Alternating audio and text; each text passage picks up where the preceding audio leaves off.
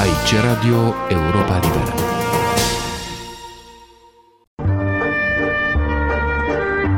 Cultură și politică. O rubrică de Victor Eschenazi Moroșan.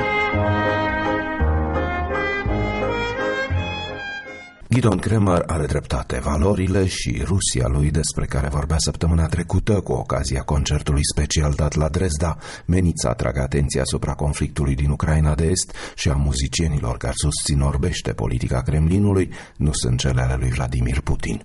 Gogol, Dostoevski, Cehov și mari muzicieni ruși, de la Tchaikovsky la cel ce a fost profesor, David Oistrach, nu au alcătuit sfera culturală în care și-a îmbăiat tinerețea și gândirea actualul șef al statului de la Moscova. Moscova. Violonistul Gidon Kremer, leton și evreu, format în cultura rusă, își formulează gândirea mai puțin tăios decât scriitoarea Herta Müller, a cărei tinerețe a fost martelată de alți demoni. Scriitoarea spune recent în Statele Unite că oamenii din Europa de Est sunt sătul până peste cap numai la ideea Kremlinului de a reînvia Uniunea Sovietică. Ea nu se adresează intelectualității ruse, ci direct despotului, căruia îi cere imperativ, o citez, să creeze condiții normale pentru ca oamenii să-și pună dinți și să-și cumpere pantofi. Este ca și cum ei cere lui Vladimir Putin, păstrând proporțiile, să se transforme într-un soi de Petru cel Mare pentru mujici. Numai că Rusia actuală nu mai are în comun cu cea lui Petru cel Mare și a urmașilor săi decât monumentele ce împânzesc Moscova și Sankt Petersburgul înainte de toate și poate un soi de cult al monarhiei, al țarismului, ce l-a înlocuit pe cel al lui Lenin și al tovarășilor lui din ultima sută de ani. Cu o paranteză, rușii nu-și dărâmă monumentele și dacă statuia lui Gerginski a fost mutată din centrul Moscovei într-un parc special de expoziție a sculpturilor comunismului, statuia și numele lui Lenin și-au în continuare numeroase întrupări, de la un sofhos pe marginea autostrăzii ce conduce de la aeroportul internațional Domodedovo la Moscova până la biblioteca de stat rusă din centrul capitalei.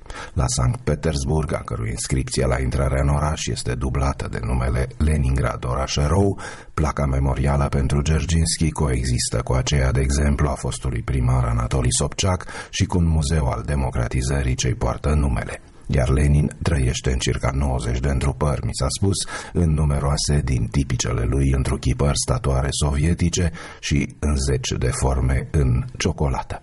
Lenin și ai lui până și Stalin, sub formă de statuete și gravat pe tricouri, rămân undeva a impresia o rezervă. Dar nu dinții și încălțările sunt lucrurile de primă importanță pe care rușii le așteaptă de la liderii lor. Lucrul poate fi ușor constatat mergând pe străzile orașului, cât și urmărind diversele sondaje sociologice. Acestea din urmă semnalează toate că într-o societate dinamică, a cărei occidentalizare este vizibilă la tot pasul, inclusiv prin centre stomatologice și cele mai diferite magazine de pantofi pentru toate buzunarele, o majoritate a tineretului, a populației active în general, susține necondiționat linia politică a liderului de la Kremlin. Ba chiar îmi spune cineva la Moscova, Putin ar fi considerat cel mai bun președinte pe care l-au avut rușii din anii 80 încoace. Ce le oferă el în schimb este la prima vedere un soi de cultură în pas cu timpurile, cea asociată internetului și întreprinderii private. Nu am văzut multe orașe în mari în Occident unde accesul liber la internet să fie atât de răspândit ca la Moscova, ajungând până în vagoanele metroului în zona largă a centrului capitalei. Un tineret care altfel nu pare să se deosebească aproape prin nimic în comportament de cel occidental, cu o singură excepție. Nicăieri în lume nu am văzut atâția tineri, aproape numai tineri, vizitând marile muzee de artă. Dar, fără îndoială, tineretului, ca și populației active în general, este inculcată și o bună doză de cultură naționalistă, de identitate atotputernică și o informație bine gătită și dirijată grație exclusivității impuse de autorități. Ziare occidentale, reviste de informație politică nu există nici în chioșcuri, nici la gară, nici măcar pe aeroporturi. Singurele reviste străine din chioșcuri sunt cele de modă sau de film în traduceri rusești. În traducere rusească românească poate fi văzut în hotel la Moscova și singurul canal TV occidental preluat, Euronews și din puținul ascultat îți apare evident că traducerea spunea altceva decât interlocutorii auziți în background în limba originală.